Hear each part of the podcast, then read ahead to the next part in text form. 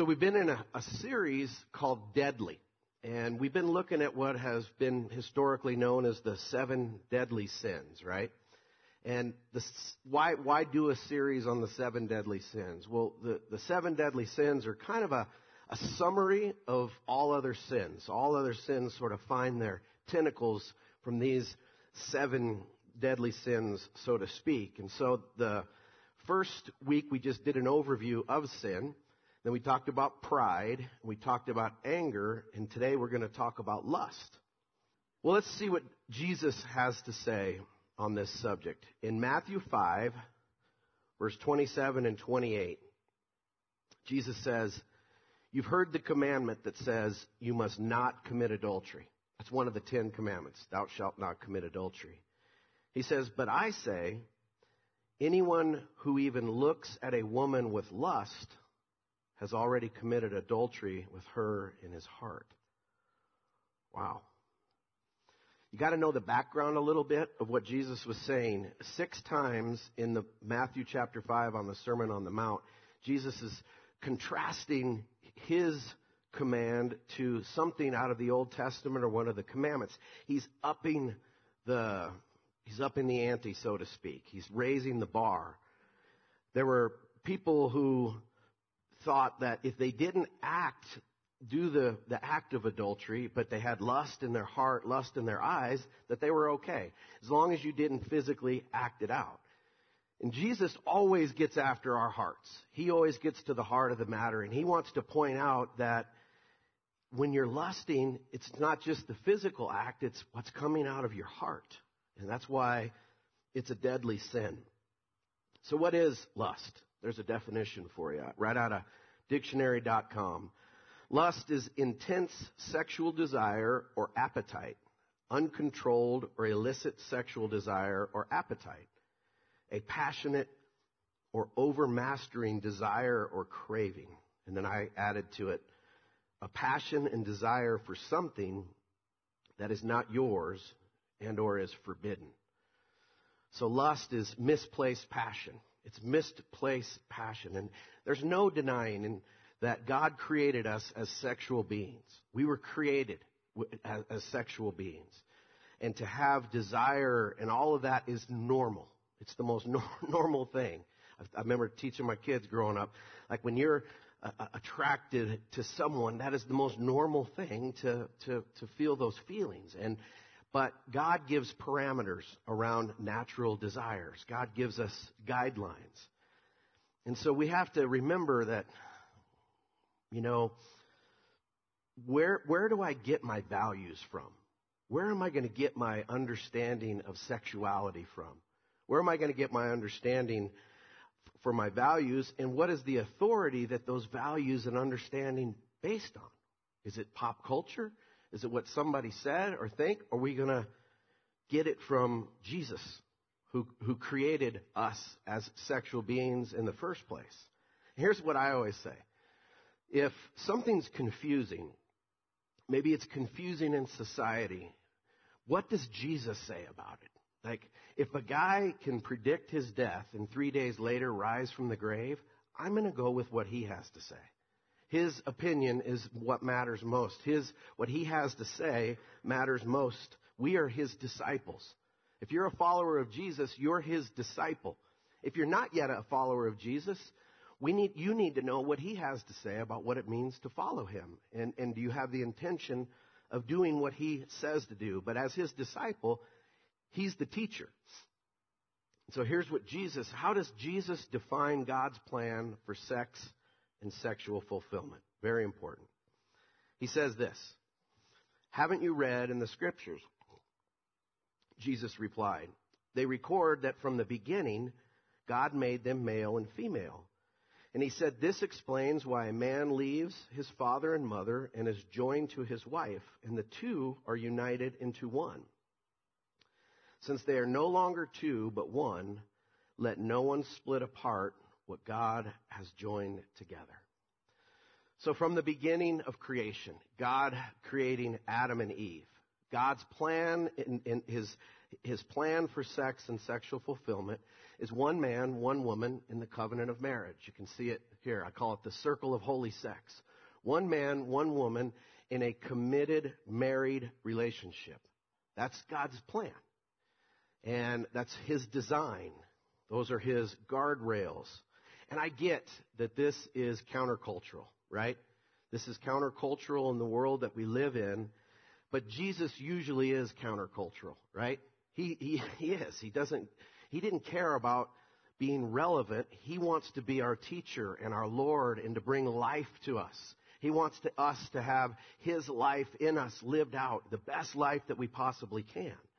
So it's so important as we talk about this this morning that what does Jesus say about any given subject? What does He have to say about it? And I think it's important this morning to know, I think that as the church, the church has always been known what it's, what it's anti, what the church is against. We need to be very uh, more loud about what we're for, not what we're against. That's very, very important because the cultural war in our society is pretty lost, right? But Jesus cares about what's going on inside the church. Obviously to influence outside the church, but what's going on inside the church. We should not expect people who don't follow Jesus to act like people who follow Jesus, right? That's important that we establish that. So back to this circle of holy sex. A guy that I really respect named Tim Keller. He, he said that God put guardrails around sex because sex is the most delightful and most dangerous of all human capacities. It has the ability to delight, but be very dangerous and damaging if we don't follow His way. If we don't do, uh, do things His way, uh, obey what He has to say. It's so important. Here's what uh, C.S. Lewis said in Mere Christianity. He said, the inventor of the human being was telling us that it's two halves. Remember, he's British, so he's writing in the 1950s or, or even before that, and he's British, so the, the wording's a little strange, but I think you'll get what he has to say here. The inventor of the human being was telling us that its two halves, the male and the female, were made to be combined together in pairs, not simply on the sexual level, but totally combined. The monstrosity of sexual intercourse outside marriage is that those who indulge in it are trying to isolate one kind of union, sexual, from all the other kinds of union which are intended to go along with it and make up the total union of marriage. The Christian attitude does not mean that there is anything wrong with sexual pleasure any more than it means about the pleasure of eating. It means that you must not isolate that pleasure and try to get it by itself any more than you ought to try to get the pleasures of taste without swallowing and digesting by chewing things and spitting them out again. Interesting, huh? So we, we gotta, you gotta keep God's plan for sex within his, and sexual desire within his plan. You ever see a, maybe you've been part of this or, or seen videos of people that are, you know, somebody yells fire and everybody goes running out of the building or you hear a gunshot and, and people flee. Well, here's what the apostle Paul says about this.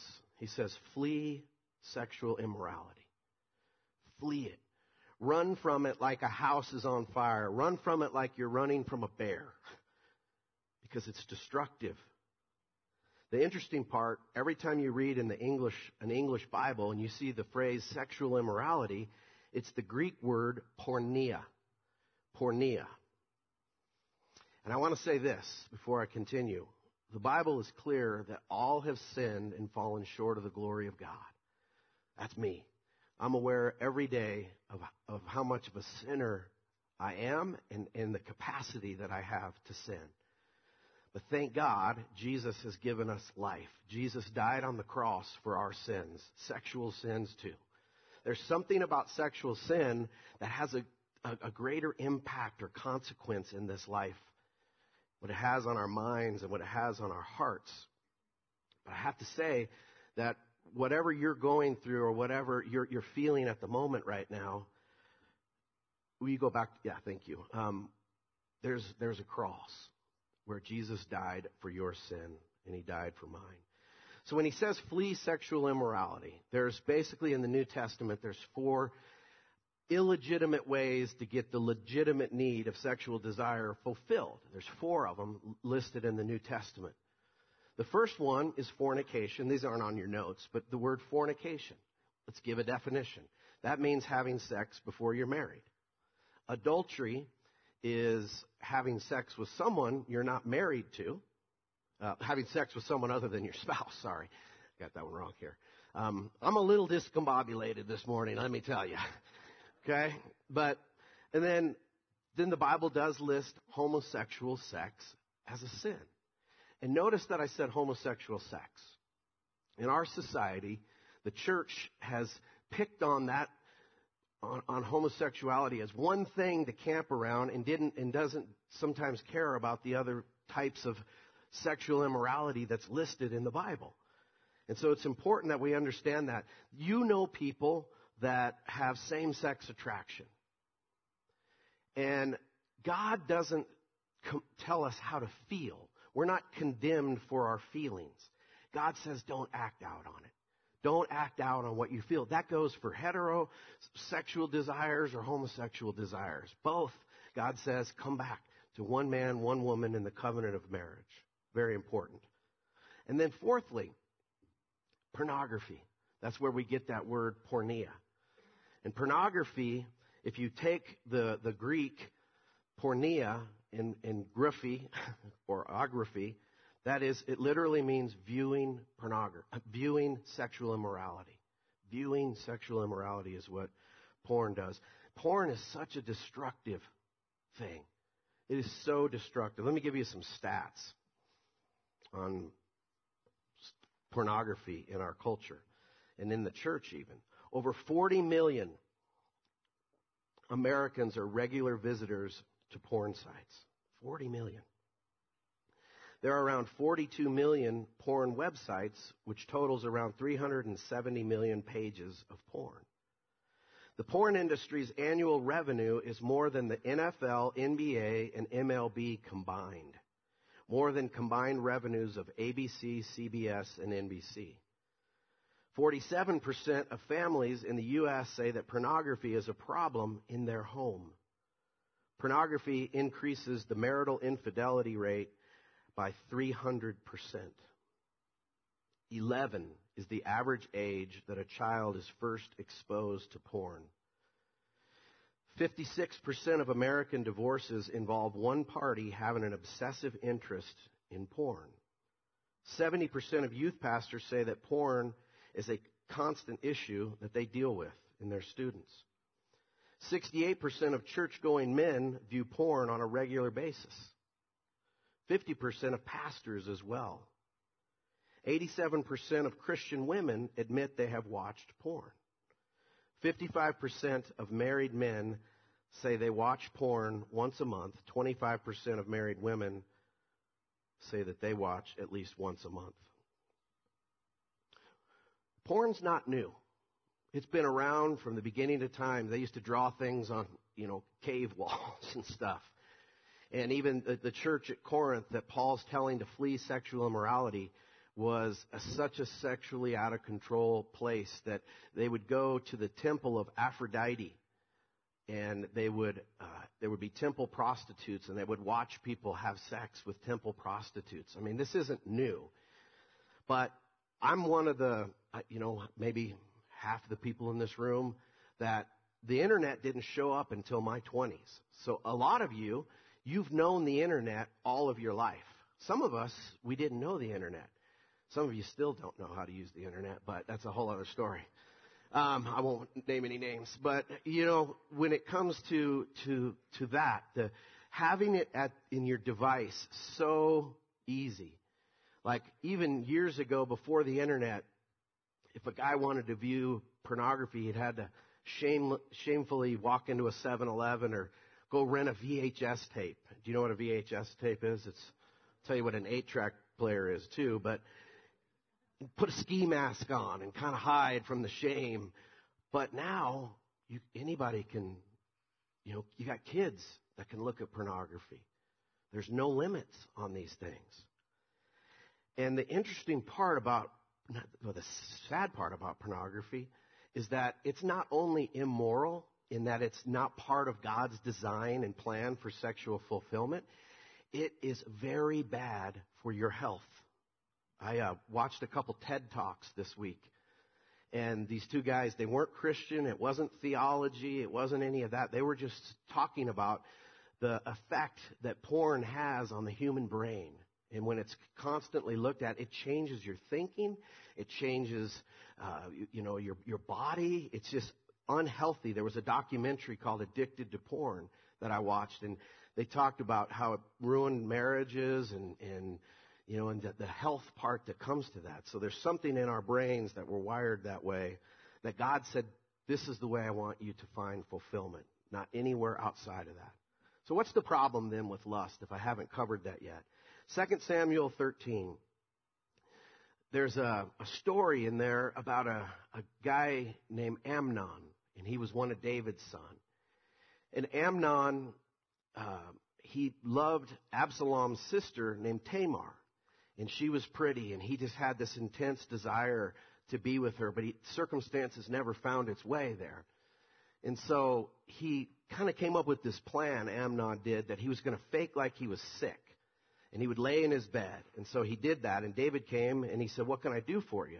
And he said, I want Tamar to come and, and make me a meal in my presence. Have her prepare it so that I can watch her.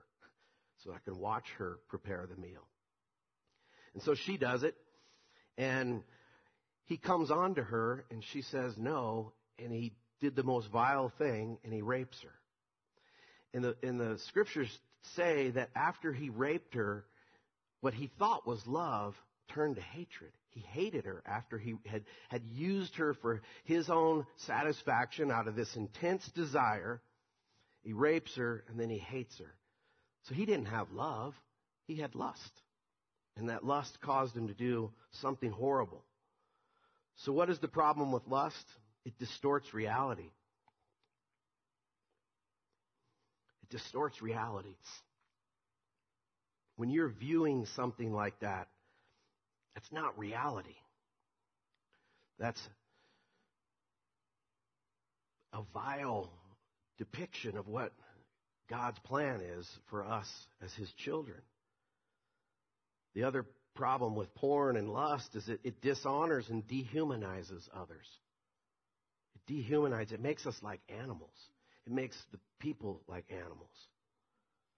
It disappoints because it never satisfies. Lust never fully satisfies. It's never satisfied. It, porn and lust going together is a drug.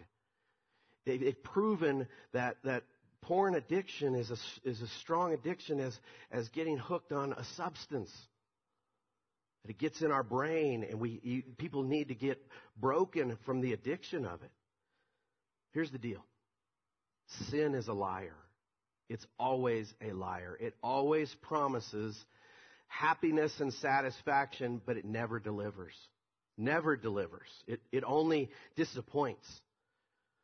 Jesus Christ promises life and hope and health when we follow Him as Lord. He delivers. He delivers. We need to be broke free from that. So how do we, how do we do that? Because I think a lot of us probably in this room, I bet, are saying, I agree. It's not good. Lust is not good. How do I get help to break free from it? How can I be, be, be, be free? How do I stop porn? How do I stop lusting? When I was in ninth grade, I had a, a friend named Brad Crawford. And Brad, if you're listening, then sorry, man, but I, this is I haven't seen him since ninth grade. But um, said to give a shout out to him in case he was. But um, I had it, it became a Christian when I was in ninth grade. Now I did not live. I didn't become a what I would call a a real Christian or a disciple of Jesus till I was 25. But I heard the gospel and I wanted to do what was right. I, I kind of became religious more than I did. Uh, I don't think I was born again until I was 25. But when I was in ninth grade, I shared the gospel with Brad, and, and he said, "Yeah, you know, I want to go to heaven." We actually led one of our teachers to Jesus at Clark Central High School in Athens, Georgia. And uh, we were at his house and we were talking about this as um, hormonal 14 year old boys that like girls and we want to follow Jesus. Are we going to act out on, on impulses or what do we do? You know, and we were, we were like 14 years old, like having a real discipleship talk with each other. And I said, I know what we'll do. Let's open the Bible and whatever verse we land on, God's going to give us guidance. This true story. So I went, don't, I do not recommend playing Bible roulette to anybody. You might land on uh, Judas hung himself or something. You don't, you don't want to do that. But I went, and I landed on 1 Corinthians 7 that says, if you can't withstand your passion, get married. I'm 14. This isn't Little House on the Prairie Day where I can mow the back 40 and raise crops or whatever. It wasn't, wasn't going to work like that. We needed something more than get married. Now that's good advice if you're in a position to get married and you can uh, actually afford to not live in your parents' basement or something like that. You actually can take care of one another. But it's it's you need we need something more than that in our life. I needed that. It's overcoming lust in your life is not going to happen by you trying harder. Because the harder you try, the more difficult it becomes. How you overcome lust is by surrendering your feelings to the Lord. Don't try to stop your feelings when we, because feelings are strong. I mean, people pray, God, make these feelings go away, make it go away, make it go away. That doesn't always work.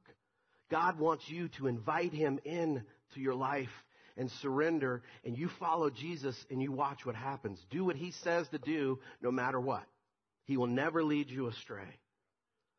Here's what I want you to remember from here out, the rest of the message. Here's how you overcome lust. Kill lust with love. We kill lust with love. Jesus in Mark chapter 12, he says, somebody asked him, Jesus, what's the most important commandment? And he answered, he said, the most important one says, people of Israel, you only have one Lord and God. You must love him with all your heart, soul, mind, and strength. Strength. The second most important commandment says, love others as much as you love yourself. No other commandment is more important than these. If you have your notes, I want you to do something. Take your pen, and I want you to go to where it says you must love him. Circle, love him. Go down to where it says love others and circle that on your notes. And then just to the right where it says love yourself, circle that. The first thing, how we kill lust with love, is this. Love God by trusting and obey his design, by obeying his design and plan for sex and sexual fulfillment. The fear of the Lord is the beginning of wisdom. The fear of the Lord is God, you're the creator. I'm not. You made me. You know what's best for my life. And to walk in, in awe and reverence of the Lord is the beginning of wisdom. Guys, we need wisdom in the area of sex and sexuality. It does damage to so many people. We need His wisdom. I have to believe that God knows what's best. I have to believe that He wants what's best. That He's not one of any possible, just one of many possible choices on handling the issue of sex and sexual fulfillment, that he has the final say, and that I believe him. Made me think of those AT&T commercials that are out recently, where you know, like a somebody's in the uh, surgery room and the doctor walks in. Are you the doctor? I'm kind of the doctor. You know, are you a good doctor? I'm okay. The the one commercial where the guy's sitting in the tattoo parlor and the kid's getting his, his arm tattooed and uh, he he tells the kid, "Is this your first tattoo?" And he goes, uh, "Yeah." And he goes, "Relax, it's going to look okay." and then the guy goes, "Okay," and he goes, "Well, uh, you know."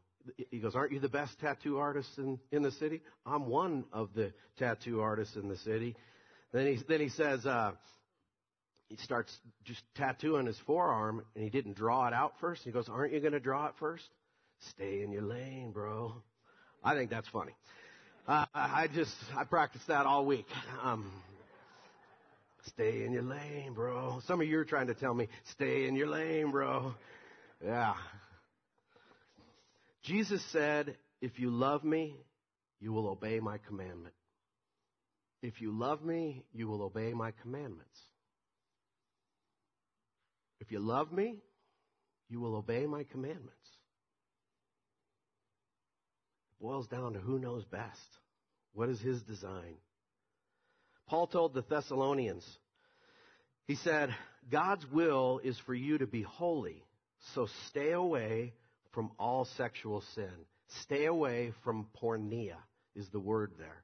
Stay away from anything outside of God's holy circle of sex, one man, one woman in the covenant of marriage.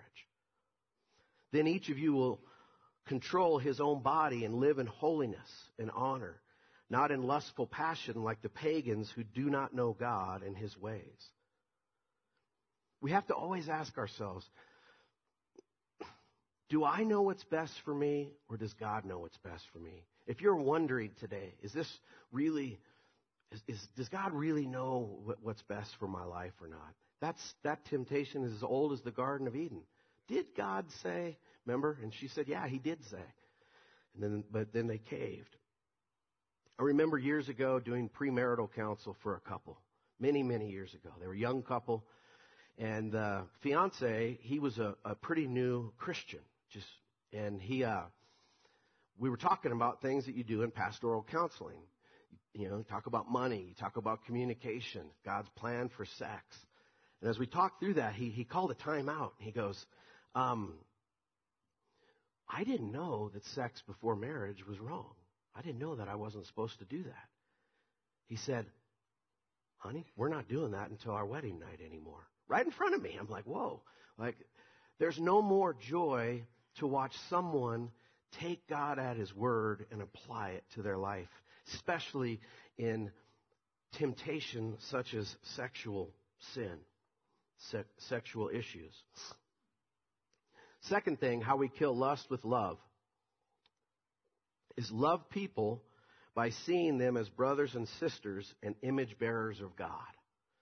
If you look at pornography, you're not looking at the person on the, the device or the, the video or whatever as a brother or a sister or an image bearer of God. Because pornography, it, broken people. It's broken people. Who knows what happened to them? But that's somebody's daughter that you're lusting over.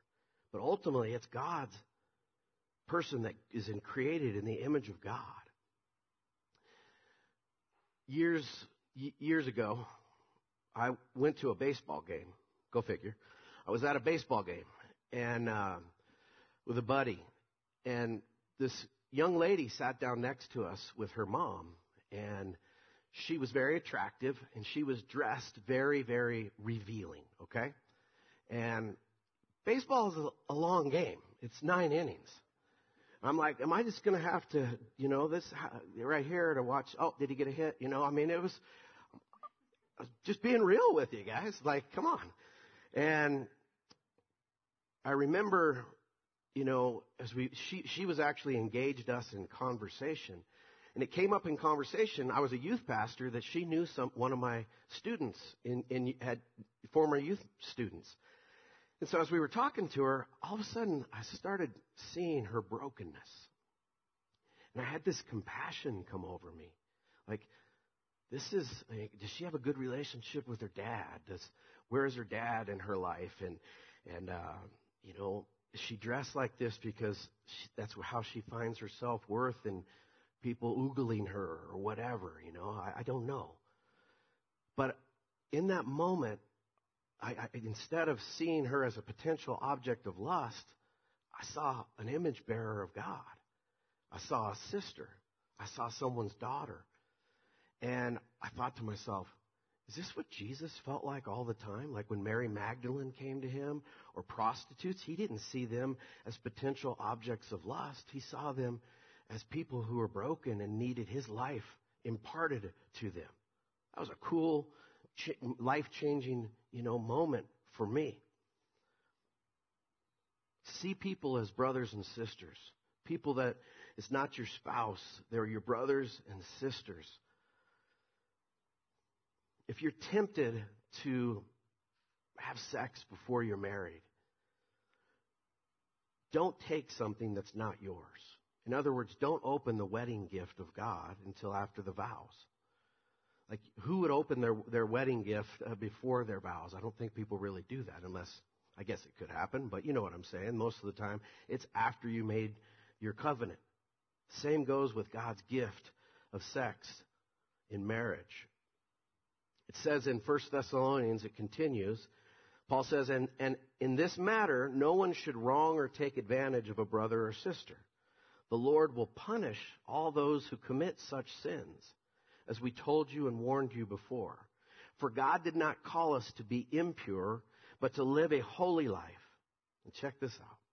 Therefore, anyone who rejects this instruction does not reject a human being, but God, the very God who gives you his Holy Spirit. So if somebody says that sex between one man and one woman in the covenant of marriage, that something outside of that is okay, they're not rejecting you. It's what God says. So today I, say this to you. If you're a follower of Christ, if you're a follower of Christ and this is convicting you and you're going, oh, this is me, repent today. Repent. Stop. Make a commitment to do life God's way and to find sexual fulfillment not, not outside of His plan and design. And if you're not sure about Jesus, can I just challenge you, if, if you don't know if you're a believer, to put His Word to practice. Watch what He'll do for you. Make changes in your life where you need to make changes. Paul told Timothy, he said, treat younger men as brothers, older women as mothers, and younger women as sisters with absolute purity. And then Jesus said in Luke 6:31, treat others as you want them to treat you. That's how you kill lust with love. I wouldn't want my spouse to look at somebody else in lust. I wouldn't want someone to look at my daughters in lust. I actually caught a dude checking out my daughter one time. Ooh, you talk about a bad feeling that comes over dad. Papa Bear. Oh no, you didn't. Just check out my daughter, okay? And I would say this too, when it comes to the issue of modesty. Help kill lust with love. Now, modesty is a funny subject in the church, and I'm, you know, sometimes this is a two-way street. Um, just because somebody's pretty or dresses classy doesn't mean they're immodest. Let's don't do that. But I would say, I think this is majorly a, a you know, a, a, a lady's issue to deal with is just whatever you're wearing, don't tempt somebody else to have desire. I mean, that's, that's probably the best rule of thumb. Don't take my word for it. I'm a dude, 51 years old. Ask your mom, ask a, a sister in Christ, ask somebody else. Hey, does this re- too revealing or not? I think that's a good, a good uh, rule of thumb there. All right, the third way we kill lust with love. Love yourself by magnifying the consequences of love and sexual sin. Magnify the consequences of sexual sin. There are broken relationships, broken families, broken marriages, broken hearts comes from this. Paul in Galatians 6 verse 7, he says, don't be deceived. God cannot be mocked. A man reaps what he sows. If you sow carrots, you're going to reap carrots. You sow potatoes, you're going to get potatoes. Paul in this says, if you sow to your flesh, you're going to reap destruction. If you sow to the Spirit, you'll reap life and the fruits of the Spirit. Believe in your, your heart that God's instruction and warnings about sexual outside of His design and the guardrails that He's put in there, those warnings are there to protect us. God's a good father. He's a perfect parent. And which parent in here has never told your kid, don't put your finger in the light socket, don't play in the street, don't, you know, don't play with matches, right? You're doing that because you care about your kid. How much more does God? Then I would say this, what kind of future do you want?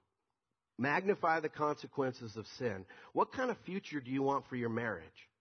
What kind of future, if you're not married, what kind of marriage do you want one day? You're preparing for that. And so if you don't see it God's way, then you're, you're, you're, you're uh, messing up your future marriage.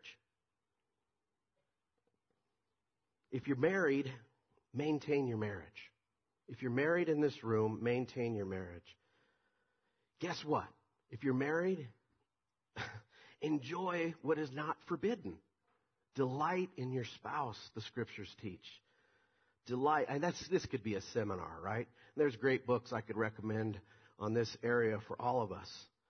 But talk about it. You know, you made a covenant before God to get that desire and that need met between the two of you and the two of you only. Work it out. Practice, whatever you gotta do. Get better at it. we talking about practice. Just kidding.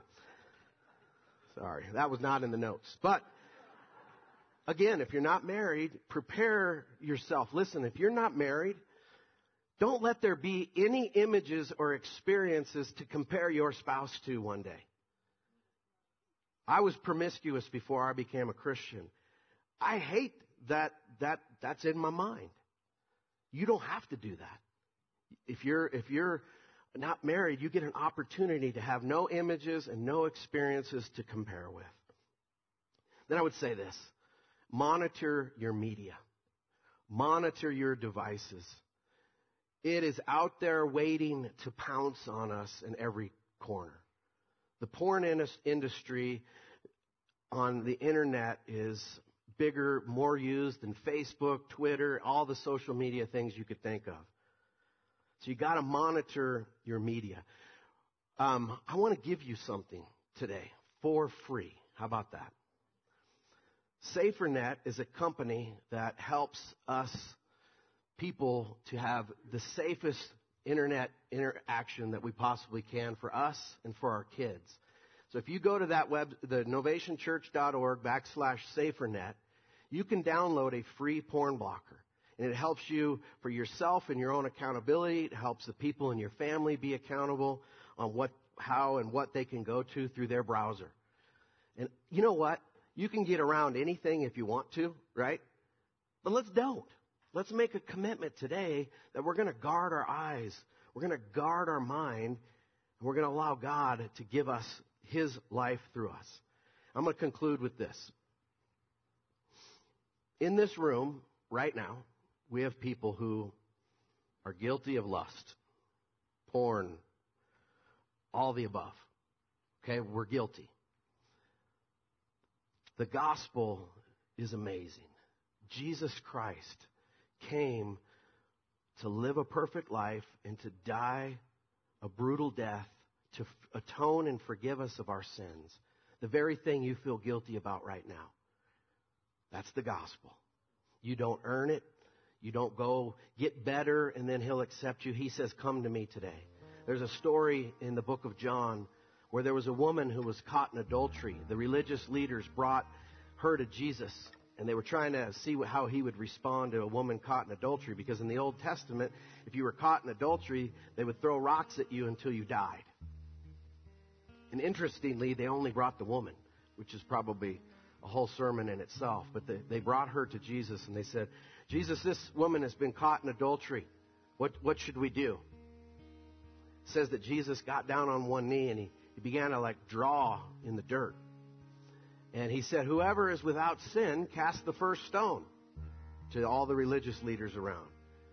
It says that one by one, they began to, to leave Jesus' presence. And he stood up and he got up and he said, Woman, where are your accusers?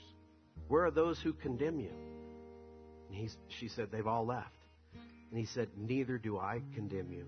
Go and sin no more. He didn't condemn.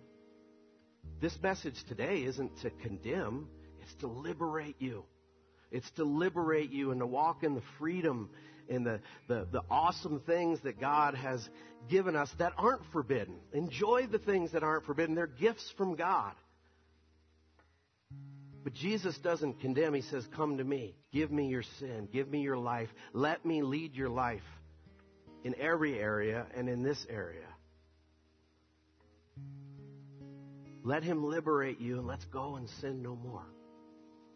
If you're not accountable to somebody in a friendship, a home group, a core group, have somebody that you can talk to, you need to be. We here as a church will be glad to, to listen, talk, help anybody that needs help.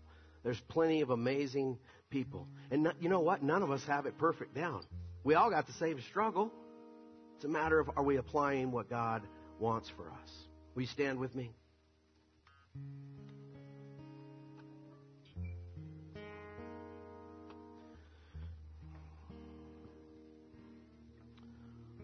Lord, thank you for your amazing grace.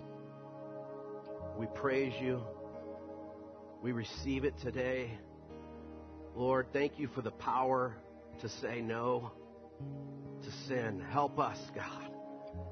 We repent this morning of lust